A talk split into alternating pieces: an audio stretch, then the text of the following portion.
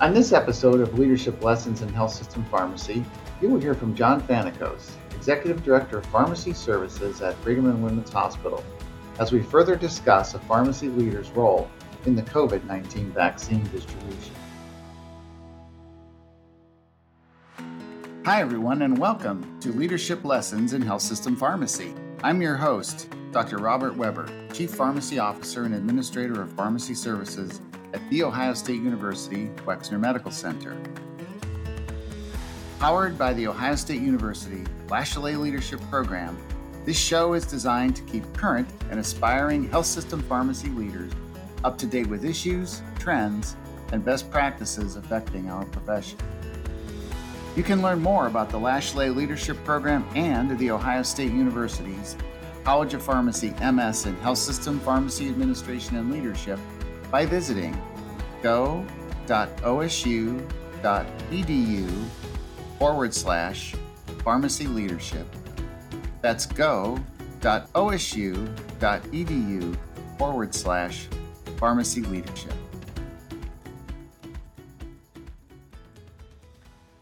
In Mr. Fanikos' current role, he is responsible for the overall pharmacy department operations and its financial performance, managing a staff of over 300 pharmacists, pharmacy technicians, and pharmacy interns that provide care across inpatient and ambulatory settings. Mr. Fanikos also serves as an adjunct professor of clinical pharmacy at the Massachusetts College of Pharmacy and Health Sciences. John earned his Bachelor of Science degree in pharmacy at Massachusetts College of Pharmacy and his Master of Business Administration degree at Northeastern University. He completed an ASHP accredited residency at Brigham and Women's Hospital. In John's past roles, he has served as an investigational drug pharmacist, inpatient pharmacy supervisor, preceptor, and finally pharmacy administrator. Mr. Fanikos has authored or co-authored over 100 peer-reviewed publications and textbook chapters on medication use with a specific emphasis on anticoagulation and antiplatelet therapies. John is a member of the National Comprehensive Cancer Network panel that crafts guidelines for the treatment and prevention of thromboembolic disease. He serves as treasurer and sits on the board of directors for the North American Thrombosis Forum a nonprofit organization that provides a platform for those interested in thrombo- thrombotic disorders to enhance disease education, awareness, advocacy research, and prevention. Mr. Fanikos is past president of the Massachusetts Society of Health System Pharmacists. John comes from a family of pharmacists. Both his brother and his father are pharmacists, so John is very well aware of the issues facing pharmacy today. Okay, let's jump into our interview with John Fanikos. John, welcome to the show. Hey, thanks, Bob, for having me. This is quite a thrill. Oh, thank you. Thank you for being on. Uh, you know, obviously, you and I are colleagues, and you you you run a really big sh- shop like I do. Uh, you know, here at Ohio State, and you've been uh, really in some of the hotspot situations as it relates to this pandemic. So it's it's going to be really good to hear your perspective on how your department dealt with certain things in the pandemic, but most importantly around the current issue we're dealing with, which is the vaccine. So I know Brigham and Women's is a really um, high-powered institution, one of the top hospitals in the country. But tell us a little bit about the statistics, the size, the revenue, scope of services, et cetera, of the hospital, and then tell us a little bit more about your pharmacy department. Yeah, sure, Bob. So we're an um, 803 bed tertiary care facility. So we provide the full scope of care from childbirth uh, to life saving interventions like organ transplantation. Um, I can tell you, I was actually born at the hospital in oh, 1961, wow. so it's uh, a special pay- place for me, um, my family, and and certainly um, uh, the folks that uh, I work with on a day to day basis. So um, we're a big place with uh, about 50,000 admissions during the course of the year. We've uh, got about 25,000 surgeries that we take care of. To your point, we're a little over a billion dollars in revenue that's generated each year. We spend uh, probably close to 250 million on drugs uh, every year, so it's a it's a busy place. We're part of the partners now, Mass General Brigham. We renamed ourselves. Oh, okay. Ra- ra- name recognition um, Wow. about a year ago. Um, so uh, within our system, there are 14 hospitals. Um, the big thousand pound gorilla is Mass General on one side of town. Uh, they're over 1,200 beds. Uh, we're on the other side of town. So we basically uh, try to consume the area south and west of, of Boston, reaching down to Cape Cod and the islands. But within the system, there are a whole host of community hospitals, and we have a whole host, as you might expect, um, primary care centers, urgent care centers, surgical centers. So, you know, our, our goal is to try to be um, not only your local uh, provider of healthcare, but if you need some sort of specialty expertise, whether it's in malignancy or whether it's in a surgical procedure, hopefully, you know, you come down uh, to us. Oh, wow. That's cool. So your pharmacy department is about probably about the same size as mine as well. So tell us a little bit about Yeah, your pharmacy and kind of your scope. Just like you, Bob, we get about you know 300 people that come through the department, about 220 FTEs. You know, um, there's you know never a, a shortage of people. You know, 24 7, 365. You know, we uh, you know try to decentralize our our pharmacists to provide care at the bedside. Um, you know, we've got uh, uh, close to 100 ICU beds. So if the closer we can get our pharmacist into proximity of care, uh, the better. Of course, we run some satellite operations in our OR. We run a retail pharmacy. Um, we have a specialty pharmacy off campus, and you know we have pharmacies in all of our ambulatory or or clinic sites. So um, busy place with a lot of uh, activity, um, and I, I think um, you know like many things, uh, you know we continue to grow every year. You know, with with people, and we continue to grow every year with asks surrounding what the you know hospitals administrators and uh, medical staff would like us to do Yeah, and I think yeah, I'm I'm forced. I'm basically uh, experiencing the same thing. We continue to be asked, and I think we continue as leaders to be challenged with doing more with less, sort of the old adage. yeah yeah Um, yeah and I think obviously COVID has been has been no exception. So you know, what was it, March? Well, I guess for you guys, it was was it February where you closed things down?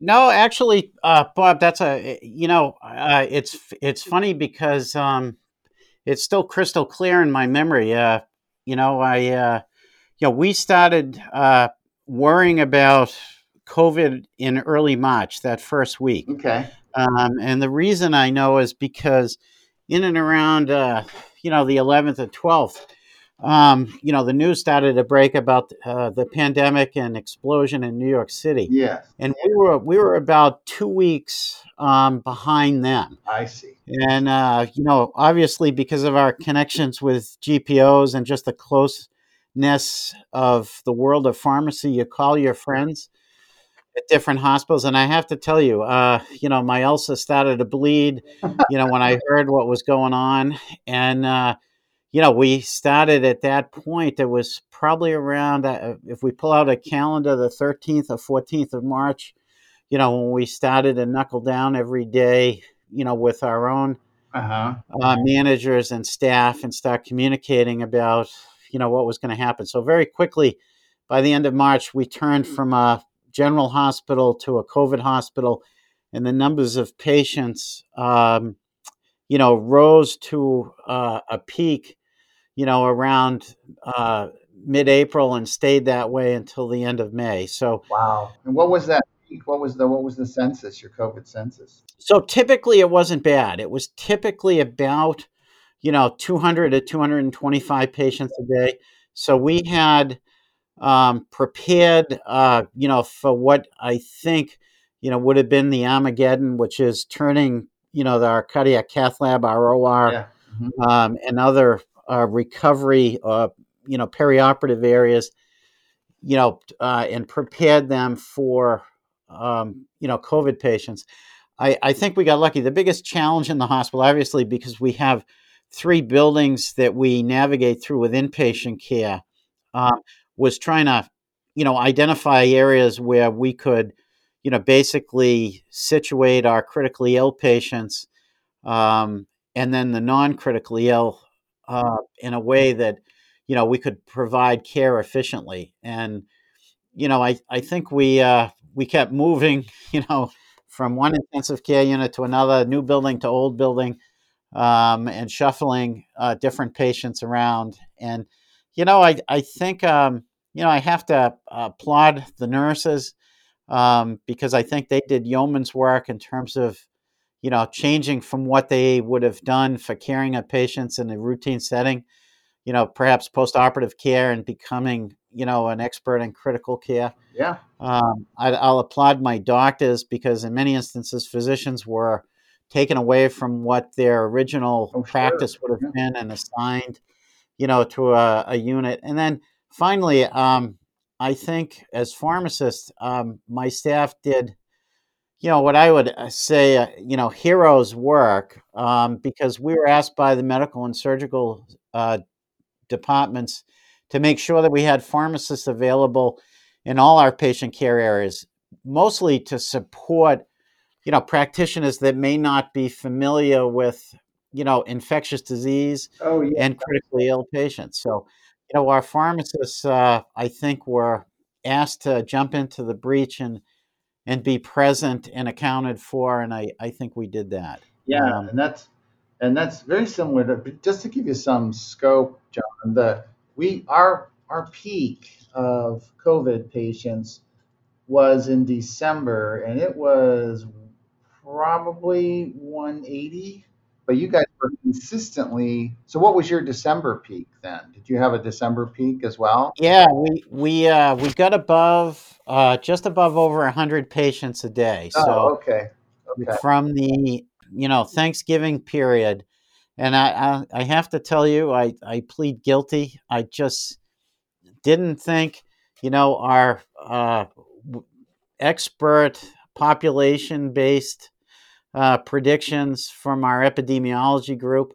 You know, um, they were spot on in the spring. They, I, I just couldn't, I just couldn't see the, the rise, the second rise in, Yeah. in the patients, but they did, and um, so yeah, we get we get up over hundred again, and the good news this time was our our ICU population was typically around you know twenty five or so patients, so it was much more manageable. We didn't stop, you know, our routine care or our elective surgeries. We kept doing business as usual. So your COVID response now is essentially business as usual plus dealing with sort of little surges and these sort of Yep. little lower patients on ventilators, et cetera. So, Yep. so let's switch to vaccines then. Obviously, you know, starting in December, um, we got vaccine and you got vaccine as well. I'm assuming you got the Pfizer vaccine was your first uh, shipment.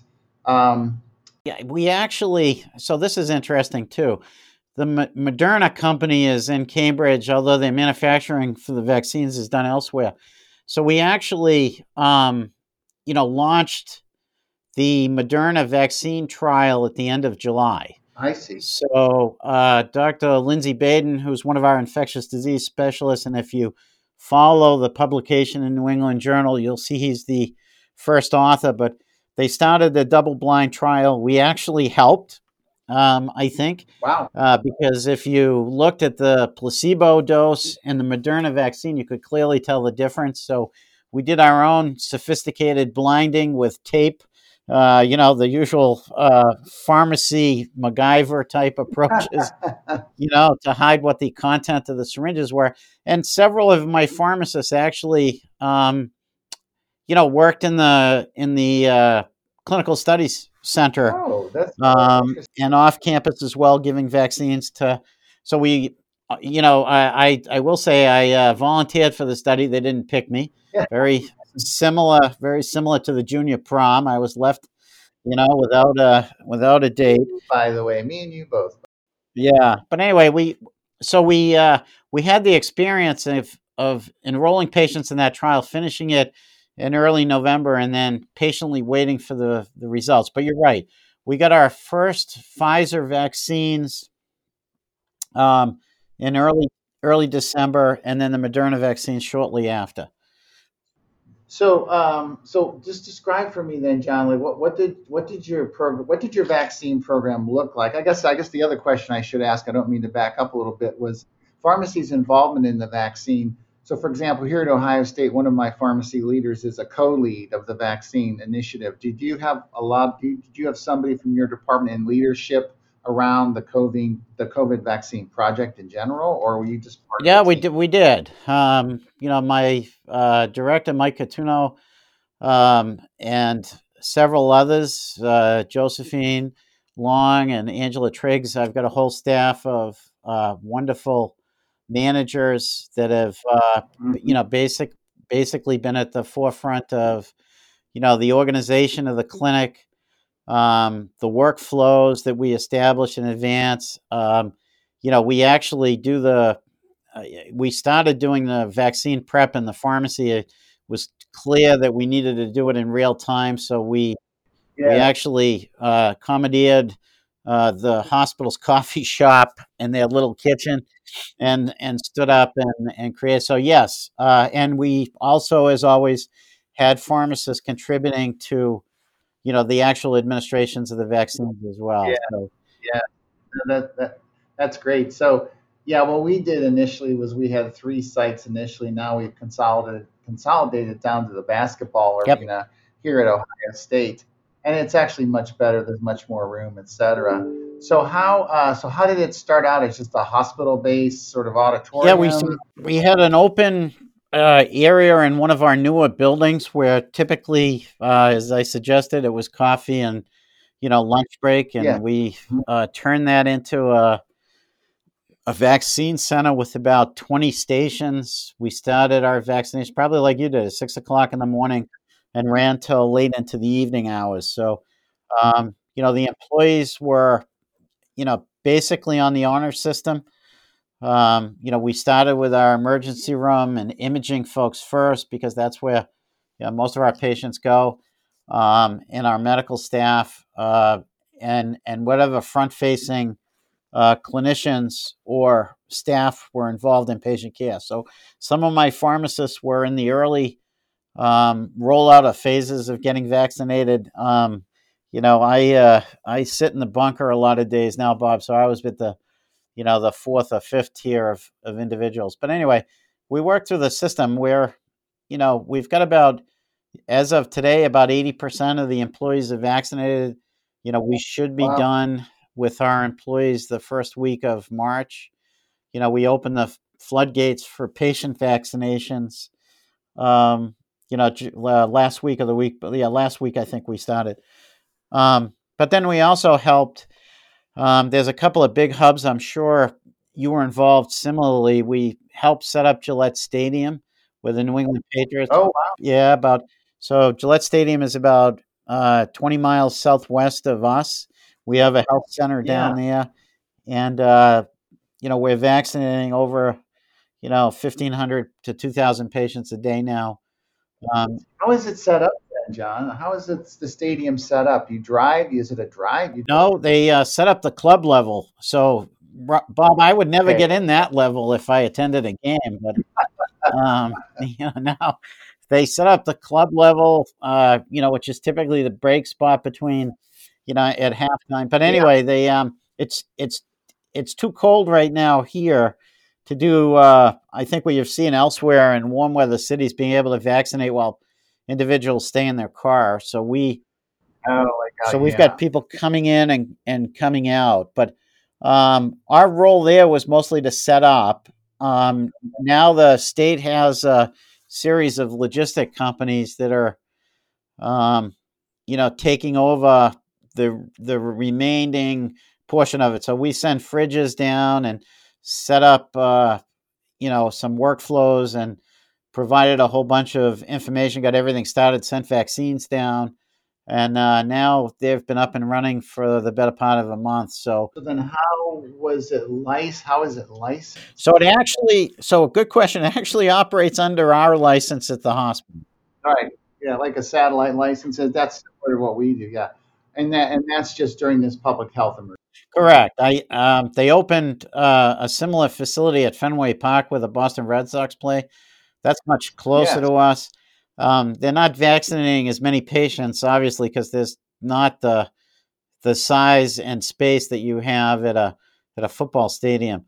Um, Sure. and then you know hopefully Major League Baseball will start on April 1st. So I think, you know, that site should be short lived. Uh, whereas Yeah. I think the, you know, the football stadiums have probably till, you know, maybe mid or end of July before, you know, they get, uh, lo- lose their lease arrangement and get booted out. But we'll see. Interesting. So you have sort of multi-pronged approach. What we have here within Columbus is we have Ohio State, which which uh, vaccinates within our basketball arena, and we do it uh, in a, what's called a rotunda area. It's like a kind of like a club level. It's not even. It's just like a rotunda. You walk in, and it's an open space, like an entrance and, and, and an open space. And uh, other health systems have sort of operations that are based out of their auditoriums or maybe a large office uh, space area. But there are no, you know, mass vaccination centers like the convention center or or anything like that here in town. So it sounds to me like you guys just have a multi-pronged approach, which uh, I'm assuming uh, the the goal is to vaccinate how many patients per day? Do you know? Have they set a goal? Um, we we have not, and I I know the state has a goal, and I know the state is. Uh, so I I don't have the number off the top of my head. I mean, there's six six million residents in the Commonwealth of Massachusetts. Um, I I think we're just past. Last time I looked, I think we were at a million and a half uh, with patients getting their first dose. Yeah, so we got a long way to go. We're in the same boat. Yeah, I, I don't think it's a horse race, though. I mean, I know, like most people, there's uh, always this urgency to be the first in line. Yes. Um, you know, to you know, and I I think, you know, and you've probably seen it. I, I mean, the supply chain has been a challenge, you know, with it just number of, of doses. But I think, you know, if we get a an, another candidate from Johnson and Johnson and perhaps AstraZeneca, you know, we may have, um, you know, excess. I, I tell people this is like a ketchup bottle. You know, you it, there's a little Right. that comes out at the start, but then all of a sudden, be careful, you'll get you'll get a lot. So hopefully, it follows that paradigm. You know, where it's been a little for the last for the first few months, and then we'll have a lot as we enter the spring. I hope that's what we see. Yeah, I know you don't have a crystal ball, but what you're thinking of is in April, just as Dr. Fauci has stated, in April uh, 2021, there will be an abundance of vaccines. And I, I feel pretty confident about that as well. What, what are your thoughts? I, I do. I, I feel I feel really, you know, really pretty good about it. I mean, we've had, you know, I, I mean the whole process. I, I have to, you know, applaud the government and and give them credit because it really has been unprecedented to have a bunch of companies, you know, stand up and deliver a vaccine within less than a year Absolutely. um, and actually have it tested. And I, I, I know, um, you know, similar like to remdesivir, you know, there were some limited supplies, and I think there's multiple um, sites for manufacturing. I'm, I'm hoping by time we get to April, you know, we've, uh, we've got a, a, a larger capacity and more candidates, and um, I think the challenge will be trying to find enough vaccinators to deliver the doses. So I, I agree with Dr. Fauci. yeah, and we've and, and I've I've been vaccinating, and I find it to be extremely rewarding. I, I do I do one to two shifts per one to two four hour shifts per week, and and um, was kind of in it from the beginning and found it to be very very rewarding. How does your staff feel about what they're doing with vaccines? Do they see it as a rewarding part of their job, or do they see it as extra work, or what are their thoughts? You know, I chatted with one of my pharmacists today, and um, you know, we like many things pharmacy, Bob. We threw him into the breach and stuck him in our main Oh yeah, vaccine clinic to oh you know yeah, run the run the show. And he said, oh yeah. you know, um, he said, I, I, he told me this morning. He said, I can't believe how well organized it was from our end in terms of, you know, uh, you know, being ready with thawed vaccines Yeah. um, how ready we were in terms of having our pharmacy technicians, you know, prepared to generate doses and label them, and how quickly they were actually consumed and used in the clinic. He said, I, he said it was an incredibly efficient operation, and he even told me I got to see it firsthand. You know, when he he got his dose, and he said, not only did I see it from our end as pharmacists, but to be involved and walk through it as a patient, he said, you know, I, I think, um, you know, the healthcare community has really stood up and done what was asked. And I think the, the pharmacists, uh, you know, I, I, again, I think we're, you know, we're not the, uh, you know, the spotlight doesn't shine on us. Um, no. But in the end, I think, you know, the educated patient will realize there's always a pharmacist somewhere in the background that's, you know, adding value and, and supporting their care. Feel and making them feel safe. Yeah. How, what, how do you see the sort of the long term? So obviously we've got to vaccinate everybody forever with COVID, according to most experts, just like the flu. So yeah. how, how do you see health systems organizing vaccine operations moving forward, John? You know, I, I think, Bob, I mean, we deliver a lot of vaccinations in our own ph- retail yeah. pharmacies. And um, I, I mean, the, the challenge with some of the products has, has been supply. I think you probably had the same issues yeah. with, with Shingrix, where, you know, a lot of the product was shunted to the, you know, the community setting and not enough to the hospitals. But I, I think uh, just like uh, we've seen with influenza, the more places, if there's abundance uh, in vac- vaccine supplies, um, I don't care uh, where we vaccinate. We'll do it in our own hospital clinics. We'll mm-hmm. do it in our re- retail pharmacy operations. And I don't own this, so I have a monopoly on this. If you can give these vaccines in a local CVS, Walgreens, community pharmacy, grocery store, um, you know, wholesale club, I fully support that. Um, I think the more places we have uh, an opportunity for patients, if they're leaving their grocery store and they see a line and say, "Boy, I'm," you know, I'll, I'll go to my next stop, and it's, uh, you know, a community pharmacy, and the local pharmacist can give them a dose.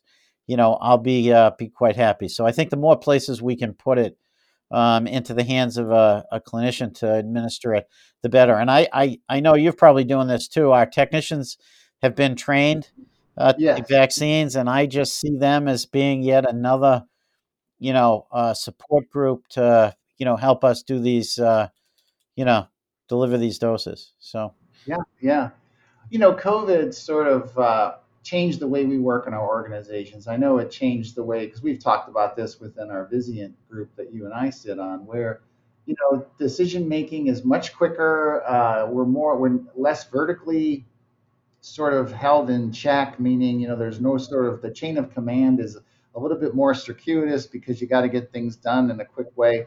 What are just maybe one or two things that you, you changed from when you when we went sort of live with the COVID response that you would keep now as the COVID response uh, abates and sort of into the next several years? What are some of the things you do as a department that you're going to keep doing as a result of COVID? Um, I, so I, I, I think, you know, uh, to me, you know, uh, we've got a group of pharmacists, uh, you know, so again, I'll pat ourselves on the back. I think for the most part, you know, we're a very intelligent group of people, a very passionate and motivated group.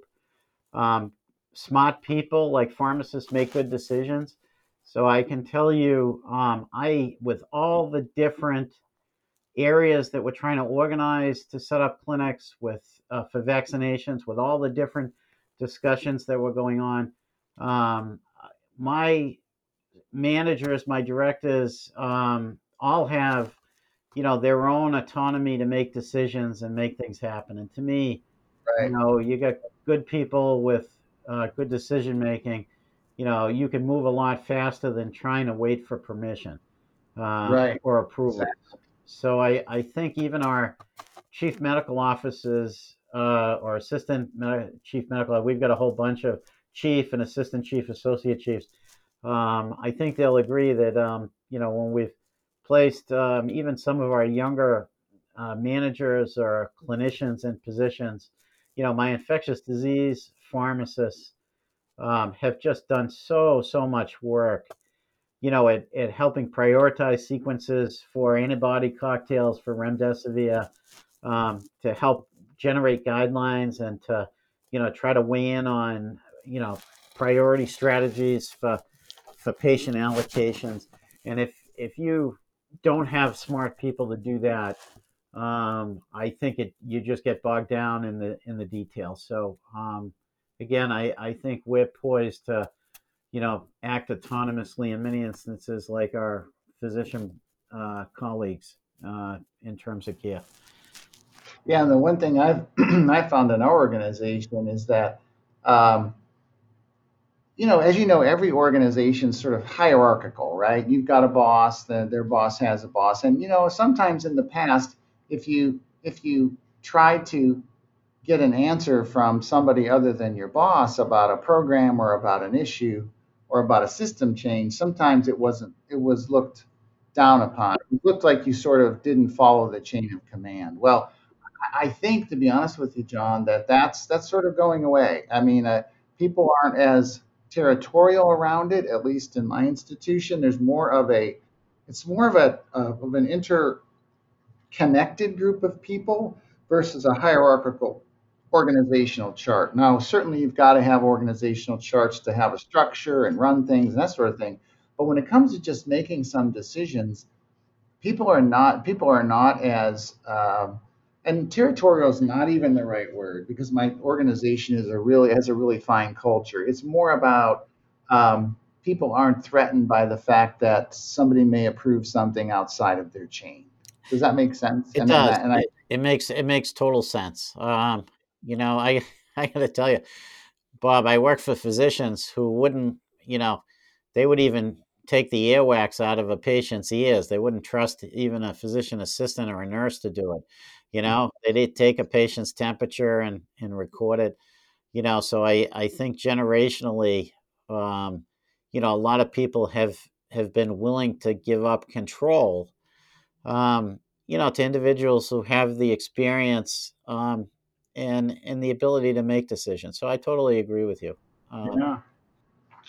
It's been really nice talking to you, John. I, I know that uh, I know you're busy. I do appreciate. I wanted number one, I wanted to thank you for your service to our profession in terms of the COVID response. I mean, I know it, it wasn't easy up there in the Northeast, um, but importantly, taking your time to educate our alumni and our residents. Um, I do have one more question. If you had to give our, our residents listening to this podcast uh, just a couple pieces of advice for being su- a successful leader. What would that be? And I don't mean to put you on the spot because you and I didn't talk about this before before the interview. Not at all. I I, I think um, you know I've been asked at the hospital, you know, to reinvent myself just about every four to five years. Um, you know, I uh, my career has gone from handling research drugs to oncology to middle management to clean room management to organized events like our pharmacy and therapeutics committee.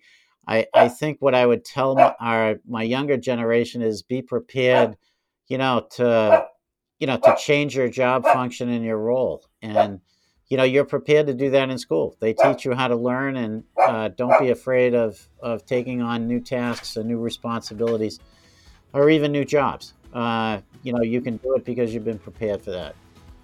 And I, we've heard that, I've heard that from several guests. And again, John Fanikos, thank you so much for being on the thanks show. Thanks for having me. And.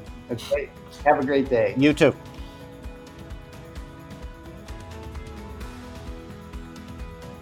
Thank you for joining us for this episode of Leadership Lessons in Health System Pharmacy. And if you found this interview helpful to your own professional development, please do us a favor and share the good news with your colleagues and leave us with a rating and review on Apple Podcasts or wherever you listen to your podcasts each and every week.